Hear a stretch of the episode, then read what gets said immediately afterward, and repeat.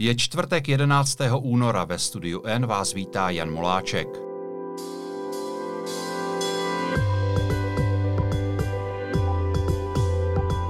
Ze všech stran dnes probereme nouzový stav, téma, které hýbe politickou scénou.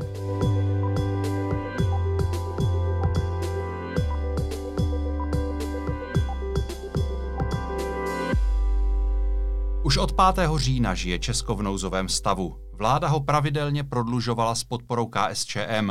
Teď ale Andrej Babiš narazil. Komunisté mu vypověděli poslušnost a žádná jiná strana další prodloužení nouzového stavu podpořit nechce. Pokud to tak zůstane, přestane platit o půlnoci z neděle na pondělí. Bude to znamenat katastrofu, jak tvrdí ministři, nebo to naopak vládu přinutí hledat účinnější formy boje s epidemií. Téma jako stvořené pro mého redakčního kolegu Honzu Tvrdoně, který tuto debatu velmi pozorně sleduje. Vítej ve studiu N. Dobrý den.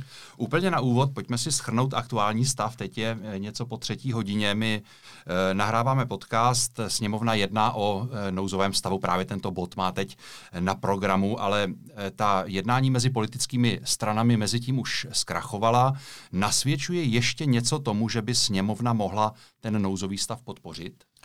Tuto chvíli je to velice nepravděpodobné. Během dnešního dopoledne se na dvě hodiny setkali špičky sněmovních stran, tedy zástupci vlády a zástupci opozičních stran. A na stole ležela dohoda, leželo možné řešení, kdyby opoziční strany vládě nouzový stav prodloužili na kratší dobu než ten měsíc, například do 1. března nebo na 14 dní, s tím, že vláda by přišla s některými řešeními, že by například uh, protlačila nebo začala jednat o pandemickém zákonu, o prostě uh, krizovém opatření, které by, nebo krizovém zákonu, které by mohlo vlastně řešit právě tady ty restrikce, aby jsme už nemuseli pořád do nekonečna prodlužovat nouzový stav, řešily by se vyšší kompenzace a tak dále, ale tahle dohoda padla na tom, že uh, měla být vlastně dohoda napříč celou sněmovnou, ale odmítla to SPD. Já jsem se právě chtěl zeptat na argumenty jednotlivých stran, když začal s tím kompromisem, který se rýsoval, tak pojďme tedy rovnou na SPD, která, eh, která ho odmítla. Proč je eh, právě SPD tak zásadně proti nouzovému stavu? SPD vlastně dlouhodobě vystupuje proti nouzovému stavu. Její zástupci eh, vládu nepodporují ten důvod bude jako prozaický. Její voliče nejsou, nejsou pro prodlužování nouzového stavu pro různé restrikce, úplně nevěří tomu, že tady tohle jsou funkční opatření, která vedou k boji s tou epidemií a to je vlastně asi ten základní důvod. Mhm. Daleko zajímavější je ale asi obrat v postoji komunistické strany, protože to je právě ta strana, o kterou se vláda až dosud mohla opírat. Proč tedy komunisté, kteří dosud vycházeli vládě v tomto vstříc, teď změnili názor? Tam bude několik faktorů a ten základní bude že vlastně uh, vládní koalice s komunisty vyběhla.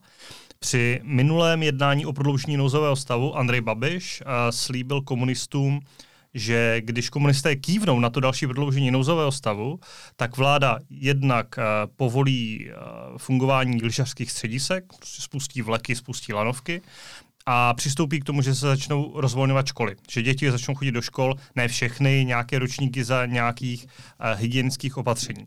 No ale vláda to jako slíbila a neudělala. Samozřejmě asi z pochopitelných důvodů. Vidíme, že v globále ta čísla jsou špatná, nakolik za to můžou lyžařská střediska, já nevím, já ne, nemám jako původ hodnotit tady, řekněme, tu zdravotní stránku věci, ale komunisté jednoduše si řekli, když vlastně vláda s náma tak uh, nám nekývla na to, co nám slíbila, tak proč bychom ji podporovali? To je jeden bod. A ten druhý z mého pohledu komunisté taky se musí trošku od té vlády pomaly Eh, pomalu vlastně odsunovat, vypadat, eh, že dokážou zaujímat svá tvrdá, jasná stanoviska. Jednak kvůli tomu, že mají před vnitrostranickým sjezdem, kde se rozhodne, kdo vystřídá Vojtěcha Filipa na postu předsedy strany po 15 letech. Mimochodem Vojtěch Filip je nejdéle sloužícím předsedou strany v Česku. A je taky před volbami. Takže komunisté a se, se můžou, vlastně můžou cítit i potřebu se takhle zviditelnit u voličů, byť je otázka, nakolik zrovna jejich voliči, kteří mohou být ohroženi právě koronavirem, to ocení. To je přesně otázka, kterou jsem, která mě teď napadla, kterou jsem chtěl položit. Nejsou to právě eh, voliči komunistické strany, což jsou zřejmě z velké části seniori, které epidemie ohrožuje. Naopak ta opatření, ta ekonomická opatření nebo ta opatření, která omezují ekonomiku na ně, asi dopadají v menší míře než, než na voliče jiných stran. Nemůže se to komunistům vymstít? To je samozřejmě otázka. No. My eh, vlastně úplně nevíme, jak eh, se voliči budou dívat přesně na tady tyhle tahanice. Zatím z nějakých veřejných dat známe řekněme, nějaké trendy na, z pohledu podpory během podzimu nebo na začátku roku, ale vůbec nevíme, jak zareagují právě na tady, na tady tuhle věc. Nevíme, jak moc už je skutečně společnost unavená tady tím nouzovým stavem, jak moc je unavená těmi restrikcemi a, a kdo z toho bude profitovat a kdo ne. No. Každopádně víme, že z toho asi neprofituje společnost jako celek, právě z té únavy a z nějakého toho naštvání, které asi bohužel mezi lidmi vidíme dnes a denně. Než se dostaneme k argumentům těch dalších opozičních stran, pojďme si říct možná to hlavní, a sice proč vláda na nouzovém stavu trvá. Co jí dnes umožňuje, co by bez něj e, nemohla vyhlásit. Ona má přece také e, zákon o ochraně veřejného zdraví, ten jí také umožňuje řadu opatření. Vláda má vlastně několik nástrojů, kterými může část opatření držet ale jen část. Ten základní problém z pohledu vlády je ten, že obecně, když si jako zamyslíme nad tím koronavirem jako takovým, tak je to vlastně problém, který nastává tím, že se lidé setkávají. Takže vlastně vláda chce omezovat kontakty mezi lidmi, chce vlastně omezovat setkávání mezi lidmi na nezbytnou míru. A jednou z věcí, kterou vláda nemůže mimo nouzový stav vyhlásit, tak je zákaz volnému po, volného pohybu. Známe to opatření, že v 9 hodin musíme být doma do 5 do rána, neměli bychom vyloženě moc vycházet ven na nutnou míru nebo tak. Pokud nebude prodloužen nouzový stav, tak tohle končí. Tohle vláda nemůže, nemůže tenhle zásah udělat. To je, to je jedna věc. Další argumenty jsou takové, že to uh, pro kabinet zhorší například možnost výběrových řízení nebo veřejných zakázek uh, stran například nákupu testů a podobně. Další věcí je třeba pracovní povinnost nebo uh, řekněme... A pokud jde, o ta, pokud jde o ty zavřené, otevřené provozovny, zůstane to tak, jak je to teď, anebo se něco bude muset otevřít? Již nyní je jisté, že vlastně zůstane ten režim ve školách, takže vlastně žáci a studenti zůstanou doma a tam k tomu rozvolnění dojde podle toho, jak vlastně vláda na to kývne a vláda už jako předem avizovala, že chce částečně školy rozvolňovat od začátku března. Ale právě například školy, co se týká jako velkého množství lidí a rodin, tak ty vlastně omezovat stále může. To samé platí pro, stravovací, pro provozovny stravovacích služeb, takže pro restaurace, bary, hospody a podobně, a nebo, ne, nebo pro hotely a, a různě například pro jako různé sportovní události, shromáždění a tak. Kde je ale uh, problém, tak to jsou obchody a služby. Tam vlastně vláda je úplně zakázat nemůže. Právě na základě teda bez louzového stavu mm-hmm. nemůže prostě zamezit podnikání. A to je vlastně ústavní právo, které vlastně takhle úplně, omez, uh, úplně zakázat nejde. Teoreticky je možné ho omezit. Omezit ho například formou vyhlášení nějakých hygienických norem nebo hygienických opatření, která v těch provozovnách budou platit. Tak já nevím, představa, máme obchod nebo máme nějaké kadeřnictví, tak tam prostě můžeme dát, že kadeřnictví se otevře, ale prostě bude tam muset mít někdo štít nebo dezinfekci. To si vymýšlím, jo. říkám spíš jako typově, uh, k čemu, k čemu dojde, že tam jde o nějaký druh omezení a ne o to zákazu. Pan uh, vicepremiér Hamáček už vlastně veřejně veřejně mluvil o tom, že právě eh, k otevření služeb a obchodů by v pondělí došlo.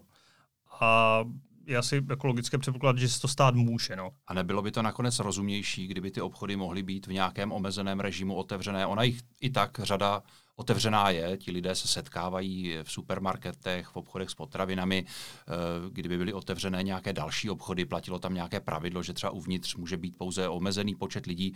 Nebylo by to nakonec eh, skutečně účinnější, rozumnější a řekněme k obchodníkům, k podnikatelům, řekněme vstřícnější než dnes? Ono to tak nejspíš dopadne, protože jako vláda to nebude moct tady zrovna tyhle segmenty zakázat celá, takže nějaká taková forma omezeného provozu podle, podle mého názoru a i podle těch veřejných prohlášení, která jsou uh, v tuto chvíli zřejmá a známá, tak, uh, tak uh, taková forma bude nastavená. A Jestli je to lepší, no to, to uvidíme. No. To vlastně samo o sobě to třeba nemusí být až takový problém, ale je otázka, jestli právě mix těch opatření, který naraz, se, naraz uh, bude uvolněn, uh, řekněme nějaká vůle dodržovat i další opatření, tak jestli právě tady, tady tento, tento mix nepovede k tomu, že se situace výrazně zhorší, to zatím nemůžeme říct. Vláda předtím varuje. Ministr zdravotnictví Jan Blatný, a možná doplním, je velmi pesimistický. On ráno na tiskové konferenci prohlásil, že pokud eh, nebude nouzový stav schválen, tak do dvou týdnů budou všechny nemocnice v Česku podobně kriticky přeplněné, jako třeba ta v Chebu. Poslechněme si, co přesně řekl. Jestliže by nouzový stav nebyl, eh, nebyl dnes eh, prodloužen, a já stále věřím, že k té dohodě dojde, tak přestane v pondělí platit a bude potřeba dále ta opatření řídit podle zákona o ochraně veřejného zdraví, který nedává eh, zdaleka takové možnosti jako eh, zákon krizový. A ve chvíli, kdyby se tak stalo, tak si troufnu říct, že během poměrně krátké doby, kterou naši analytici a epidemiologové odhadují do dvou týdnů, se situace, která je nyní například v Chebské nebo v Hradecké nemocnici, objeví eh, ve většině nemocnic v České republice. Hodnotíš tento výrok ministra Blatného jako, řekněme, strategický před tím jednáním, anebo ta situace skutečně může takhle dramaticky skončit? Řekněme si úplně upřímně, otevřeně, že ta situace je u nás fakt špatná. Jo? A my jsme v situaci, kdy asi k nějakému rozvolnění dojde, ale nejsme v situaci, kdyby to rozvolnění začínalo a, a nemocnice byly prázdné. My máme e, vlastně v nemocnicích, na jednotkách intenzivní péče a dalších odděleních velké množství pacientů, a, které neklesá a zejména je problematický ten nápor na některé oblasti a nápor na zdravotnický personál jako takový. Tím se dostáváme k opozici, která odmítá souhlasit s prodloužením nouzového stavu. Jaké jsou ty její hlavní důvody a, a nejsou, nejsou malicharné, přece jenom nouzový stav už je tady od e, začátku října. Ta situace, jak sám říkáš, je velmi dramatická. E, nehrozí, že tady opozice bude vyníkem nějakého, nějakého velkého zhoršení a, a ztrát na životech? Pokud se na to podíváme z politického hlediska, tak to rozhodně hrozí, nebo rozhodně hrozí, že premiér Babiš tuhle nálepku bude chtít dát a není úplně vyloučeno, že se mu to podaří. Minimálně u části společnosti, kdy řekne, podívejte se, tady je nějaká neblahá situace, opozice nám nepomohla tady s nouzovým stavem a tohle je výsledek. To je jistě riziko, kterého je si ta opozice vědoma. Na druhou stranu, eh, jak si zmínil, nouzový stav je tady od 5. října a byl tady již na jaře. Za celou tu dobu vláda nebyla schopná přijmout žádná opatření, která by vlastně uh, upravila tu krizovou legislativu tak, aby kabinet nemusel právě přijímat tady tohle, tady tento, nebo absolvovat vždycky tady to poměrně zvláštní kolečko, chceme o měsíc prodloužit nouzový stav, přijdeme do poslanské sněmovny, tak se s komunisty dohodneme, oni nám to prodlouží o tři týdny a za tři týdny se uvidíme znova a jedeme tak stále dokola. Navíc eh, ten nouzový stav je u nás vyhlašován tak trochu jako, řekněme, nástroj, který vládě dává do ruky úplně cokoliv. A pro opozici je zásadní, že vláda s ní úplně tohle jako neřeší. Jo? Protože když si to představíme, tak nouzový stav je skutečně zcela mimořádný nástroj, který vládě dává do rukou obrovské pravomoci, které omezují lidské svobody, právo na podnikání, právo volného pohybu, cokoliv dalšího. Všichni to známe, všichni víme, co vlastně se může a nesmí. Byť jako je logické, že jsou to naprosto legitimní věci do jisté míry z pohledu uh, zabránění té epidemie. No, ale opozice jako vládě nabídla řešení. A nabídla jí ho v posledních dnech opakovaně. Z mého pohledu je vlastně trochu jako nelogické, že ty strany nebyly schopny jako si sednout a že vlastně vláda nebyla schopná opozici jakkoliv víc stříc a udělat cokoliv pro to, aby aby k té dohodě došlo. A co teda, bylo, co teda bylo to klíčové, co by vláda musela udělat? Co byl ten klíčový požadavek opozice? Základní problém, nebo jeden z problémů je, že tady mezi vládou a opozicí je naprostá nedůvěra k čemukoliv. Jo. To, já jsem mluvil vlastně dnes s paní předsedkyní TOP 09 a ona mě popisovala právě ta jednání, kdy vlastně ta nedůvěra vyvírá i například z toho, jak se tady uh, řeší ten volební zákon, kdy vlastně se strany dohodnou na tom, že budou nějak postupovat a druhý den hnutí ano, jako funguje úplně jinak. Jo? Tak to z pohledu opozice je věc, která vlastně nepřidává žádné důvěře a žádné ochotě se bavit o čemkoliv, protože potom, jak máte věřit, že ten partner na druhé straně vás nepodrazí příště. To je, to je samozřejmě jedna věc. A další, další je, a, že opozice přichází s konkrétními návrhy, ale je dlouhodobě vlastně vykreslována vládou ve smyslu, vy nic neděláte nebo jdete pouze proti nám. Teď vlastně v poslední době opozice, a bavíme se teďka o těch dvou ano, koalicích ano. opozičních, tak eh, vlastně ty řekli, chceme řešit školy. Pojďme řešit školy, jak postupně uvolňovat školy za přísných opatření klidně, aby to bylo pokud možno co nejbezpečnější. To vláda dělá. Od 1. března je chce otevřít. To uvidíme. To je ale jedno z opatření. Další je, pojďme víc testovat, pojďme plynuleji vlastně očkovat, to chce například ta pravicová trojkoalice, chce vyšší očkodňování a vlastně lidí nebo kompenzace lidí, kteří jsou zasaženi ekonomicky právě uh, těmi restrikcemi z kabinetu. A dalším opatřením je právě ten zmiňovaný pandemický zákon. Tedy vlastně nastavme si jasná pravidla pro to, co vláda může a co ne, aby to nedopadlo zbytečně vlastně na eh, lidi, kterých se to nedotýká, nebo na oblasti, kterých se to nedotýká. Ale premiér Babiš říká, to jsou třeba rozpočtové velice nákladné kroky, je to vlastně zbytečné spojovat, takže vy, opozice, pojďte nám pomoct to prohlasovat a my se o tom s vámi budeme bavit někdy dál. No ale to se vracíme k té důvěře mezi těmi stranami, která je vlastně velice špatná. Andrej Babiš mimochodem den před eh, dnešním zasedáním sněmovny odletěl na zahraniční návštěvu do Srbska. Podcenil podle tebe tu situaci? Eh, měl zůstat v Česku a jednat? Vedlo by to k něčemu? Chvilku předtím, než jsme začali nahrávat tento podcast, tak uh, vlastně pan premiér vystoupil v poslanecké sněmovně a on tam o téhle situaci mluvil. On, on zmínil, že ta cesta do Srbska byla dlouhodobě plánovaná, Země si vede velice dobře stran právě očkování, pokud se nepletu, tak ji zmiňoval jako jednu z nejlepších v Evropě. A že to asi nebylo tak, že by nějak úplně zmizel, že tady je mu tohle vyčítáno, že nejedná, ale on řekl, že jedná, kdykoliv ho to někdo požádá. Z mého pohledu tu situaci určitě podcenil a hlavně ta iniciativa má vycházet z jeho strany. On je vlastně zodpovědný za vládu v této bezprecedentní situaci, kdy po, já už to ani vlastně pomalu nespočítám, kolik to je pět měsíců, nebo po pěti měsících chce opět prodloužit nouzový stav a čeká, až mu zavolá někdo z opozice. To zní prostě až neuvěřitelně. Hmm. Pak je otázka vlastně, co, co ta vláda chce. Ale ano, myslím, že pan premiér to podcenil. My, když jsme vlastně dneska s kolegy zjišťovali, jak probíhala ta jednání ve sněmovně, tak se vlastně poměrně unisono shodovali opoziční představitelé, že například mnohem konstruktivnější v tomhle je Jan Hamáček jako ministr vnitra, že s ním se dá mluvit, chtějí s ním řešit, a to, to nám říkal Vít Rakušan, chtějí s ním řešit, jak právě koordinovat teďka mezi centra, centrem, tedy ministerstvem vnitra, policií a tak, a krají tu, tu situaci, kdy padnou některá ta opatření, jak řešit tady tyhle věci s premiérem na té dohodě, asi už nejsou tady opoziční strany úplně moc schopné. Vláda dnes také uzavřela tři okresy, Cheb, Sokolov a Trutnov. To rozhodnutí je navázané na nouzový stav, znamená to tedy, že pokud by nebyl prodloužen, tak ty okresy nelze uzavřít, nebo že by to uzavření trvalo jenom do té nedělní půlnoci? Ta opatření, jak jsou teďka nastavená, tak platí ano do té nedělní půlnoci. Platí od uh, vlastně dnešní půlnoci, uh, takže fun- budou platit tři dny.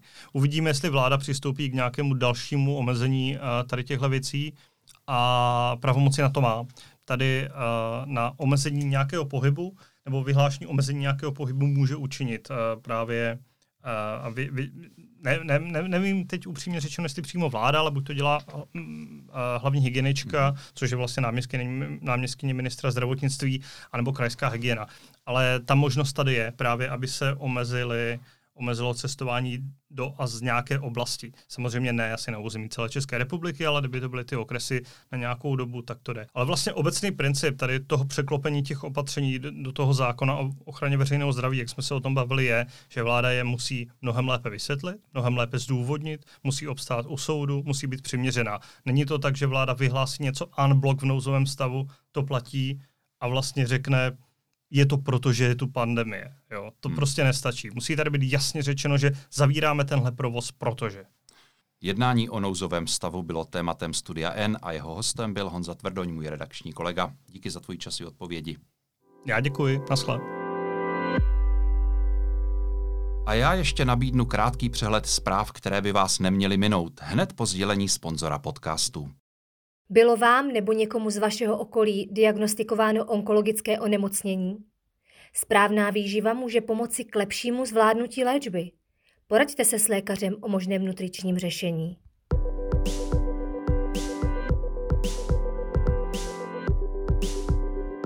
V rámci impeachmentu amerického ex-prezidenta Donalda Trumpa shlédli senátoři video, které z části obsahovalo dosud nezveřejněné záběry násilností v budově Kapitolu.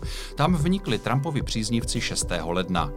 Video a časová osa záběrů dokumentují, jak blízko se Duff dostal k zákonodárcům a jak málo v některých případech chybělo k přímému útoku na některého z nich. Záběry ukazují také brutalitu některých účastníků nepokojů. Koronavirem se nakazila vedoucí úřadu české vlády Tünde Barta. Příznaky nemoci COVID-19 má třetí den a léčí se. Někteří spolupracovníci premiéra Andreje Babiše jsou proto v karanténě a čekají na testy. Premiér pracuje dál, protože už absolvoval očkování oběma dávkami vakcíny. Sasko zpřísní podmínky pro české pendlery. Důvodem je špatná epidemiologická situace v Česku. Přísnější opatření už platí také pro vstup do Bavorska. Tato spolková země chce Česko zařadit na seznam zemí, kde se vyskytují nebezpečné mutace koronaviru. To by znamenalo další omezení cestování do Německa. Studenti, učitelé a vědci budou mít do konce června přístup k digitalizovaným dokumentům vybraných knihoven. Minister kultury Lubomír Zaorálek se na tom dohodl se svazem knihkupců a nakladatelů. Ti získají kompenzaci ve výši 80 milionů korun za neprodané knihy, které budou přístupné online.